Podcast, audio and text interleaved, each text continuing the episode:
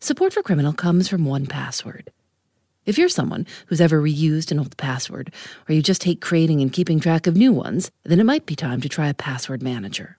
1Password generates as many strong, unique passwords as you need and securely stores them in an encrypted vault that only you have access to. All you have to do is remember one strong account password that protects everything else. Right now, our listeners get a free two-week trial for you and your family at onepassword.com slash criminal. That's the number one, password.com slash criminal for two free weeks. onepassword.com slash criminal. Hi, I'm Johanna Ferreira, content director at Pop Sugar Juntos. Juntos is all about celebrating Latin culture, pride, our many intersectional identities, and joy. Thanks to support from Prime, there's so much to get into over at Juntos this month. From conversations with the Latin minds behind our favorite new movies and resurrected TV shows, to thoughtful celebrity commentary and exclusive interviews with some of the biggest Latin music artists today. And it doesn't stop there. Get more of the music, movies, and shopping you love on Prime. Whatever you're into, it's on Prime. Visit amazon.com slash prime to get more of whatever you're into from streaming to shopping. And get all of our latest coverage at popsugar.com slash juntos. Con amor, Johanna. This episode may not be suitable for everyone. Please use discretion. Alma was new to Memphis. She was a single mother. She had two small children, but one was particularly young. She was 10 months old. Very pretty child, blonde hair, green eyes. And Alma took her for a walk. When she got back from the walk, there was a knock on her door and the person knocking was Georgia Tann. And Georgia Tann said, I'm a social worker, and I noticed that your little baby is sick. And Alma said, Well, she has a cold. And Georgia Tann said, I know a lot about children. So she went over and she examined the baby. And she kept shaking her head. And she said, She's sick. She needs to see a doctor. Alma Sipple told Georgia Tann that she didn't have any money to take her baby to the doctor, especially for a little cold. This was 1946. We're hearing the story from Barbara Raymond. Georgia Tann said it was more serious than a cold, but told Alma Sipple not to worry. She explained that she had connections she worked with the Tennessee Children's Home Society and could get the baby seen at the hospital for free. Alma Sipple agreed that the two of them could take the baby to the hospital to be checked out by a doctor. But Georgia Tann said that Alma couldn't come. They'd need to pretend that the baby was an orphan in order to get the free care. So, reluctantly, Alma let Georgia Tann walk off with her 10 month old baby. A day later, Alma snuck into the hospital. She looked in the room where Georgia Tann's wards were. She saw her baby bouncing in her bed, looking extremely healthy. She asked the nurse if she could hold her baby, and the nurse replied, You don't have a baby in there. And the next day, she got a call from Georgia Tann, and she said, I'm so sorry, but your baby died. And Alma started screaming, and she said, I know she's not dead. She only had a cold. And she went to Georgia Tann's orphanage, but she was not allowed in. A big man kept her out. She ran to the police station, and no one would listen to her. She haunted graveyards. She tried to find death certificates. Nothing. Now, Alma spent 45 years looking for her child. Barbara Raymond interviewed Alma Sipple in 1990. I realized there was a much bigger story behind Alma because Alma was not the only person who had lost a child to Georgia Tann. As one of Georgia Tann's colleagues once said, she wanted to get her hands on every child she could.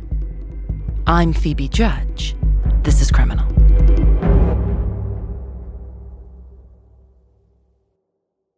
Georgia Tann was born in Philadelphia, Mississippi in 1891. Her family was wealthy. Her father, George Tann, was a lawyer, and then became a judge. And he did something unusual for the time. He let her read law. Eh, that had to have been extremely tantalizing. That is the way people became lawyers in those days. They read law with a lawyer. And she was the first woman in Mississippi to pass the Mississippi bar exam. But she told a reporter in the 1940s her father wouldn't let her practice law because it wasn't the usual thing for a woman. I don't know why she did not defy him, because she never listened to anyone else in her life, but she couldn't be a lawyer in her mind. After passing the bar exam, Georgia Tann took a job as a social worker. The usual thing would be for a woman of Georgia's status, since her father was a judge, that Georgia would marry and have children, and that she would, the power she would have would be involved with the marriage and with the raising of children. And as far as I could tell, Georgia never wanted to get married, and she never wanted to bear children. So that marked her as different. And a lot of the people who would describe Georgia Tann to me would say things like, Well, I never knew how to take her. She reminded me of a man, that kind of thing. And she was not obviously the typical Southern debutante type. She never attended the usual parties that would have been given. Instead, she wore her long black skirts and her white shirt, and she would visit the local poor. When she was 15 years old, Georgia Tann's father had a case in which two siblings had been orphaned. He didn't know what to do with them. Georgia took it upon herself to go around and talk with the wealthiest people in the community and try to convince a family to adopt them. And she did. Georgia felt that the world was divided into two very different types. Poor people were incapable of proper parenting. Other people, people of middle or upper class, were people of the higher type. And the children, in Georgia's mind, deserved better than being raised in poverty. In the beginning of the 20th century, social workers tried very hard to keep parents and children together, providing financial assistance to poor families to keep children from being sent to orphanages, sometimes called homes for friendless children. Georgia Tann did not try to keep families together. She rearranged them, taking babies from poor families and giving them to rich ones. She stole a child off of a, a porch.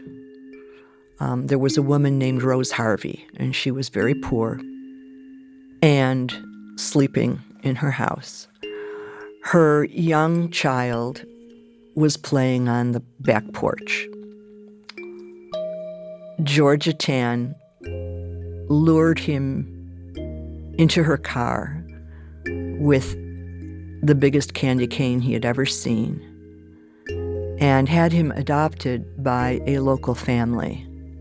Later, she took his younger brother the same way, and the child was adopted into that same family. Now, Rose, the mother, was incensed and she was very upset, obviously. She challenged this in court. She did not win. And most likely, George's father had influence over the decision. And but I was told by people in Hickory that George Tann was, quote unquote, run out of town because of that. She made her way to Memphis, where she became the director of the Tennessee Children's Home Society. The city was still recovering from a deadly yellow fever outbreak. More than half the city's population fled. Of the 19,000 people who stayed, 17,000 got sick. More than 5,000 died. The city went bankrupt. A man named Edward Hull Crump, who was from Mississippi and whose own father had died in the yellow fever plague, came to Memphis and he worked his way up to being mayor and essentially controlled the town. People were afraid of him. And how did this help Georgia Tann? What what was it about the new makeup of Memphis that was beneficial for her in her attempt to get children? Georgia was able to forge a relationship with Boss Crump. And once she had his protection, she was really untouchable. How did she find her victims, her children?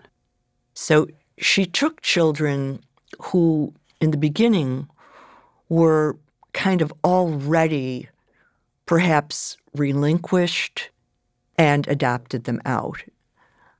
But in those days, children in orphanages were quite frequently not orphans.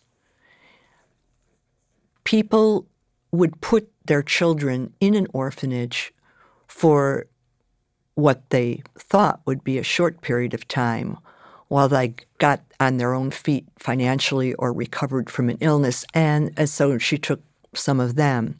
But as her business started booming, she couldn't satisfy the demand simply through children who were already relinquished or in orphanages.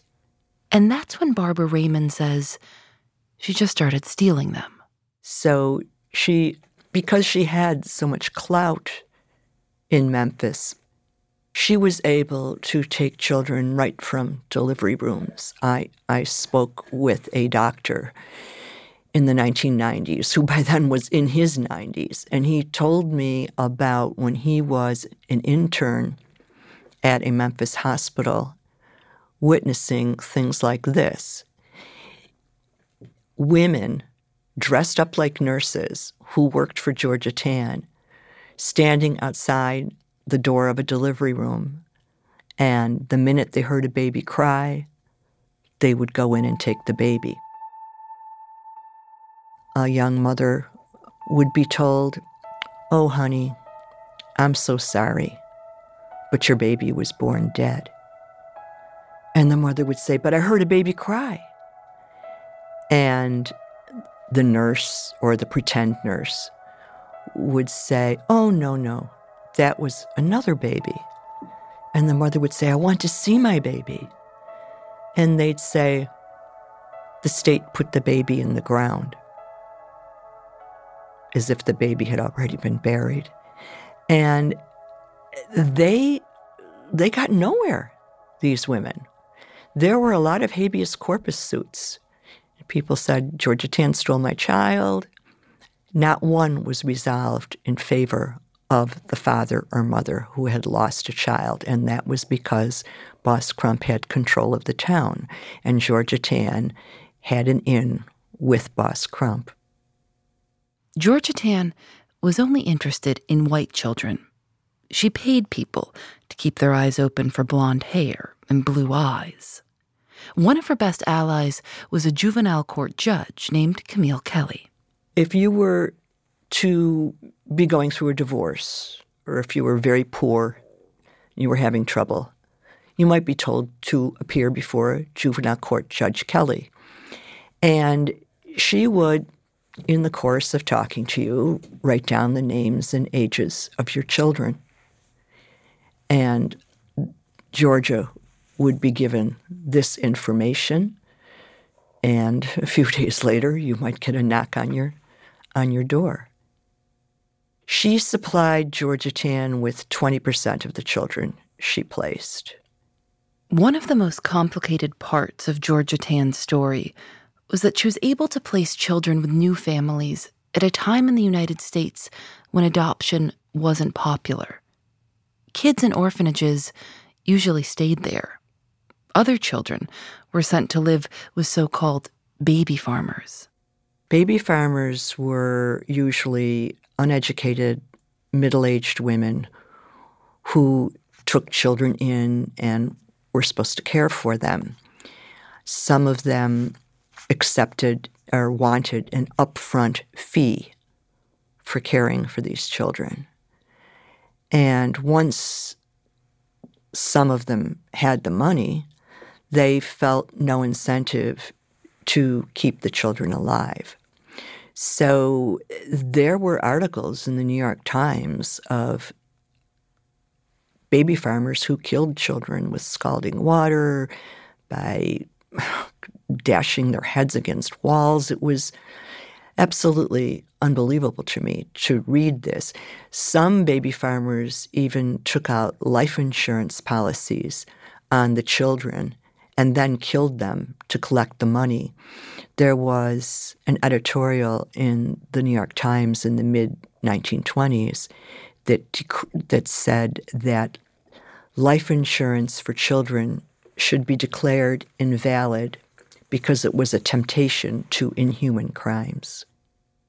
Adoption had not been popular, in part, because of the thought that orphans came from unmarried women, and a pregnant unmarried woman suffered from moral abnormalities. A 1918 report titled The Unmarried Mother, a study of 500 cases, describes them as repulsive, misshapen, depraved. People worried that the children would inherit their mother's weak moral character. So these children were considered tainted goods. And one interesting thing I found was, of course, there were always women who couldn't bear children, who wanted children. Even in those days when nobody wanted to adopt children, there were women who did want to adopt children, but they could not get their husbands to sign on to this. So, faked pregnancies. One woman pretended to have borne 11 children, and somehow the fathers believed this. What they would do is they would pretend to be pregnant, and then they would wait until maybe the husband was out of town or away somewhere, and they would pretend that they had collapsed in front of, coincidentally, a baby farmer's house, and they would be taken in. And then the father would be called, and he would find his wife in bed with a newborn baby, which supposedly she had given just given birth to. So I think Georgia saw in her mind all these lovely, gorgeous, stereotypically uh, blonde, blue-eyed, etc., children on baby farms, many of whom were dying, and also the death rates in orphanages in those days. On the whole, for the first year of life, were 50%, but I found one orphanage where in one year, 100% of those children died. So she found all these children just kind of vegetating or dying. And then on the other hand, there were people who wanted children. So tell me how Georgia Tann changed that idea of children being tainted. What did she say? She said that they were not children of sin. They were not genetically flawed. They were blank slates. They were born untainted. And if you surround them with beauty and culture, they will become anything you want them to be. But she didn't believe that. So she went into the records and changed changed them so that people thought that they were adopting, say, a child who whose father was a composer, whose mother was a, a debutante. And she also started placing children with very prominent people so that locally, at least, adopting more or less became the thing to do. Georgia Tann bragged that she had a rigorous selection process that matched the perfect child with the perfect home. But she wanted her customers to be happy, So sometimes she'd send three children to the same family and let them have a one year trial to decide which, if any, they'd like to keep. In correspondence with her attorney, children were referred to as merchandise, quote, in hand and in stock. She marketed children as luxury items, most notably by creating hundreds of actual advertisements for them. According to Georgia Tann, a baby was the perfect Christmas present. Her ads featured photographs of children dressed up, with captions like, Living Dolls for You, and George wants to play catch, but he needs a daddy to complete the team. Then, the ad said, Put your orders in early.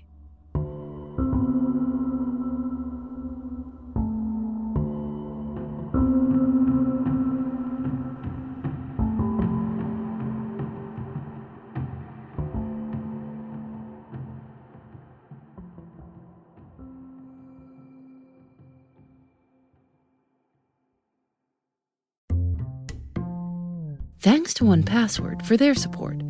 It can be annoying to create so many new, unique passwords with arbitrary numbers, symbols, and letters every time we need one. And then once we've created one that works, we have to try to keep track of it and not reuse it anywhere else. And not choose anything that's easy to guess or remember. 1Password can take care of all of that for you. 1Password generates as many strong, unique passwords as you need and securely stores them in an encrypted vault that only you have access to. It uses industry leading security to bring private, secure, and user friendly password management to everyone.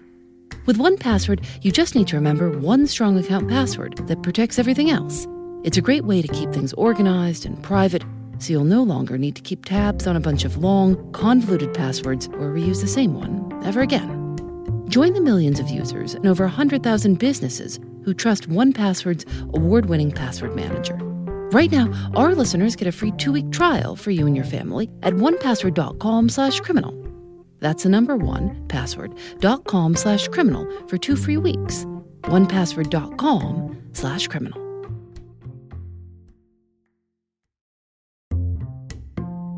Support for Criminal comes from Factor. After a long day at work, sometimes the most convenient dinner option is ordering takeout. But if you make a habit of it, it can get pricey. Factor offers restaurant quality, ready to eat meals delivered right to your doorstep. Factor's meals are both nutritious and tasty, and you can choose from more than 35 different options weekly. They have a variety of meal types to fit your needs too, like keto, calorie smart, vegan, and veggie, and more, with plenty of delicious add ons also. I've tried Factor meals myself.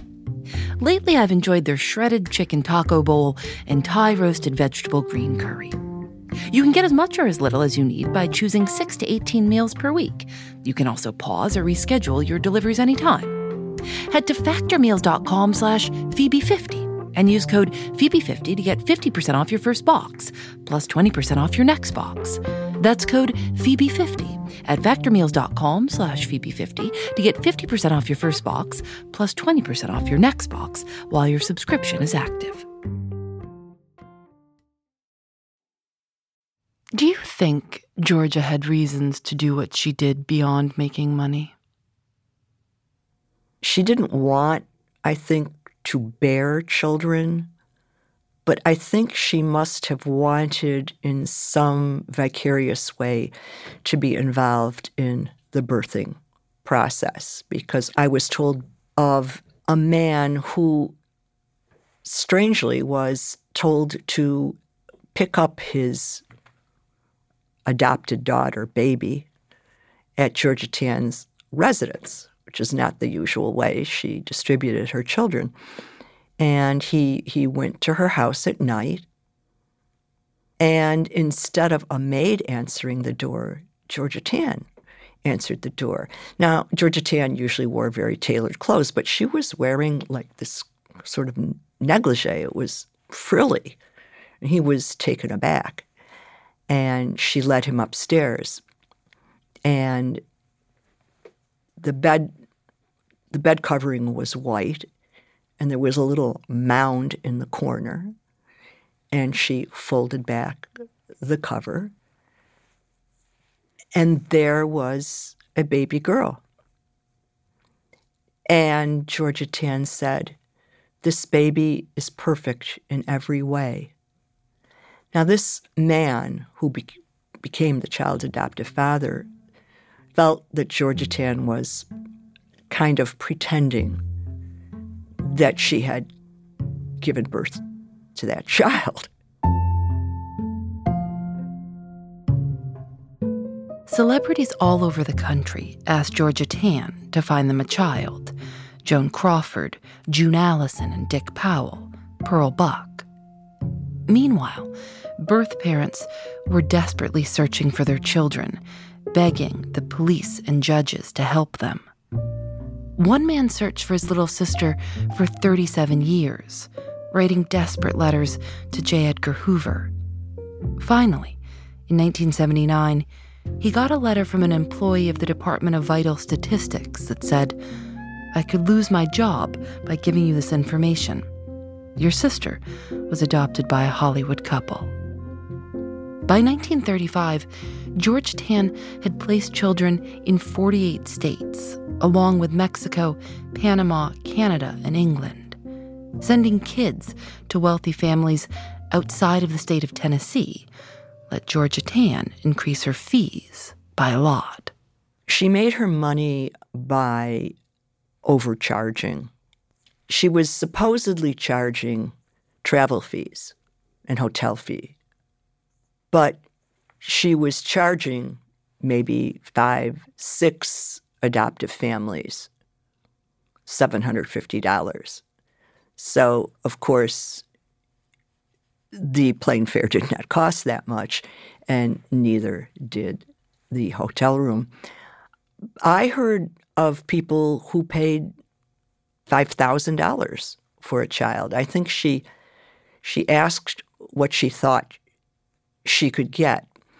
Now, if she had operated legally, the fee would have been $15. So over time, you can see that she amassed an awful lot of money. She also extorted money from people who had already adopted children. Sometimes a year or two after the child had been placed, particularly if the child had been placed somewhere in her area, she would ask for a $1,000. And they'd say, Well, you know, we don't have it. We're taking good care of little Susie and all this. And she she would say that if she didn't get the money, she would take the baby back. George's own lifestyle got fancier. She bought another home back in Hickory, Mississippi, with servants' quarters, imported palm trees, fountains, and a room sized refrigerator. She took vacations in Cuba. There were big cars, furs, it was important to her business that she embody a certain kind of wealth, and this was reflected in her orphanage on Poplar Avenue in Memphis. So it it no longer exists, but it had polished, beautiful floors. It had a, a, lovely reception room. It had a room where Georgia Tann would meet with prospective adoptive parents. It had uh, nurseries upstairs. Uh, for photo ops, there would be uh, one baby per crib.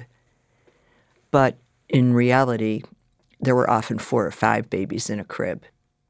By the mid 40s, Memphis doctors started to speak out, going on record about signs of physical abuse and how they'd warned Georgia Tann not to remove infants from the hospital's care. In 1945, in one three month period, a doctor, a pediatrician named Dr. Clyde Croswell, later said that 40 to 50 of her babies died in that one three month period. And they died of, uh, he called it infant dysentery, basically baby diarrhea.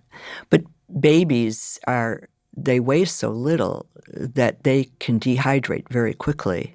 And if they're not rehydrated, say in a hospital or something, they die. Now, Georgia Tann was a very proud woman, and I was told by another doctor who worked, volunteered his services for her because he was desperately hoping to keep some of these kids alive. she felt she knew better than the doctors. He said one time I prescribed an antibiotic for a baby, and she told the nurse not to give it to the baby, but to chart it as if she the child had been given the antibiotic. So he said she would not take she would not take the children to the hospital. And and they would die. Tennessee lawmakers attempted to pass legislation requiring children's boarding homes to be inspected and licensed. But Georgia Tann somehow got an exemption from compliance. Her best political tool was babies themselves. She'd give them as gifts to lawmakers. She went relatively unchecked for decades. It wasn't as if the birth parents weren't speaking out against Georgia Tann, but it was like it didn't matter. They were always speaking out. And anybody who lived in Memphis and read the newspaper, and in those days, everybody read the newspapers because, you know, they didn't have television, they weren't online, they read the papers. You know, one woman lost five children to Georgia Tann. Another w- woman lost three children to Georgia Tann. A German immigrant father lost his daughter to Georgia Tann. They it would take them a long time. They would finally, because no, nobody wanted to touch their cases, but they would finally find someone who would take their case. They never won. Barbara Raymond says she read case after case like this. But one woman, Grace Gribble, has always stuck out. She was a widow with five children. One day, a woman who worked for Georgia Tann showed up at her house with papers to sign about free medical care. Grace signed them. And workers started carrying off the three youngest children. And as they carried them off, one who was carrying off a little boy named Kirby, he was four years old, he had red hair, blue eyes, said, We have an order for a child of this age and type. Now, Grace ran to the courthouse and demanded to see her children, demanded her children back. And Georgia Tann said, You should thank me. And Grace kept calling for her children and crying for her children. And Georgia Tann just said, Go home and have some more. In September of 1950, Tennessee Governor Gordon Browning announced an investigation into Georgia Tann's operations with the Children's Home Society. Three days later, Georgia Tann died of cancer at age 59. Her death was reported alongside allegations that she ran a million dollar baby black market. Governor Browning said he would sponsor whatever legislation was needed to, quote, prevent the sale of children. As his investigation progressed, adoptive parents had to decide whether they wanted to know if their children had been stolen by Georgia Tann. Many chose not to. Barbara Raymond says that even as the details of Georgia Tann's practices came out, many still felt that the children were lucky to have been delivered into wealth. So the whole thing was just sort of allowed to fade away. And after Georgia Tann died, then, finally, her home was closed. You say that Georgia Tann invented modern American adoption. How? She popularized it. And I guess an argument could be made that by making adoption acceptable, in some ways, she helped children. And I believe in some ways she might have if a child truly had nowhere to go. I imagine that's better than being raised in an orphanage. The problem was that many, many more adoptions were arranged than should ever have been arranged. Um, my own daughter is adopted, not through Georgia Tann. And my my daughter should not have been adopted. I love her. She is amazing. I cannot imagine my life without her. But when we found her birth family, they're wonderful people. And they had been told, you know, you're not married, you're young, you're going to have to relinquish this child. And uh, the reason why they were told that was instigated by Georgia Tann. After Georgia made adoption popular, potential grandparents saw out. You know, no one now will have to know that my child is pregnant. I will send her off to Aunt Bertha's in California. At least that would be the story. But in reality, the young pregnant woman would go to a home for unwed mothers and re- relinquish the baby for adoption. And that was that. So, going back to my own daughter's adoption, I kind of feel guilty for profiting from the pain of another woman. On the other hand, if I had not adopted my daughter who had been relinquished, someone else would have. But my daughter could easily, her parents got married quickly, they raised three other boys. They're good people. They could have raised her. And uh, she was their child. With Barbara Raymond's help, her daughter now knows her birth parents and her younger three brothers. She spent time with her four grandparents, aunts, uncles, and cousins. As for Alma Sipple, the woman from the beginning of the story, it took more than 45 years for her to find her daughter. With the help of a Memphis volunteer agency called Tennessee Right to Know, she eventually got her daughter's new name and address. She sent flowers. Her daughter called. They got to know each other. Alma Sipple said, I feel whole. Barbara Raymond spent 10 years researching Georgia Tann, tracking down victims and interviewing them. She was able to document 5,000 children placed by Georgia Tann. She suspects the number is closer to 6,000.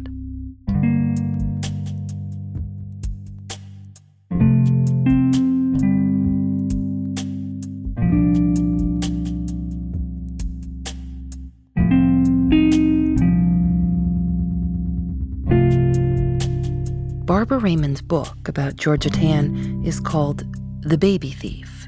We've got a link in the show notes. Criminal is created by Lauren Spohr and me. Nadia Wilson is our senior producer. Audio mix by Rob Byers. Julienne Alexander makes original illustrations for each episode of Criminal. You can see them at thisiscriminal.com or on Facebook and Twitter at Criminal Show. Criminal is recorded in the studios of North Carolina Public Radio, WUNC. We're a proud member of Radiotopia from PRX, a collection of the best podcasts around. And if you don't know, Radiotopia has a very special feed called Showcase, where we feature original podcast series of all stripes from emerging and leading producers around the world. Right now on Showcase, there's an incredible four part series called Space Bridge, which tells a largely forgotten story from nearly 40 years ago about technology, citizen diplomats, and the Cold War. Do you deserve this? This fantastic experience? Have you earned this in some way? Are you separated out to be touched by God to have some special experience? Here that other men cannot have? And you know the answer to that is no. You know very well at that moment, and it comes through to you so powerfully that you're the sensing element for man. And that's a humbling feeling. Go listen. I'm Phoebe Judge. This is Criminal.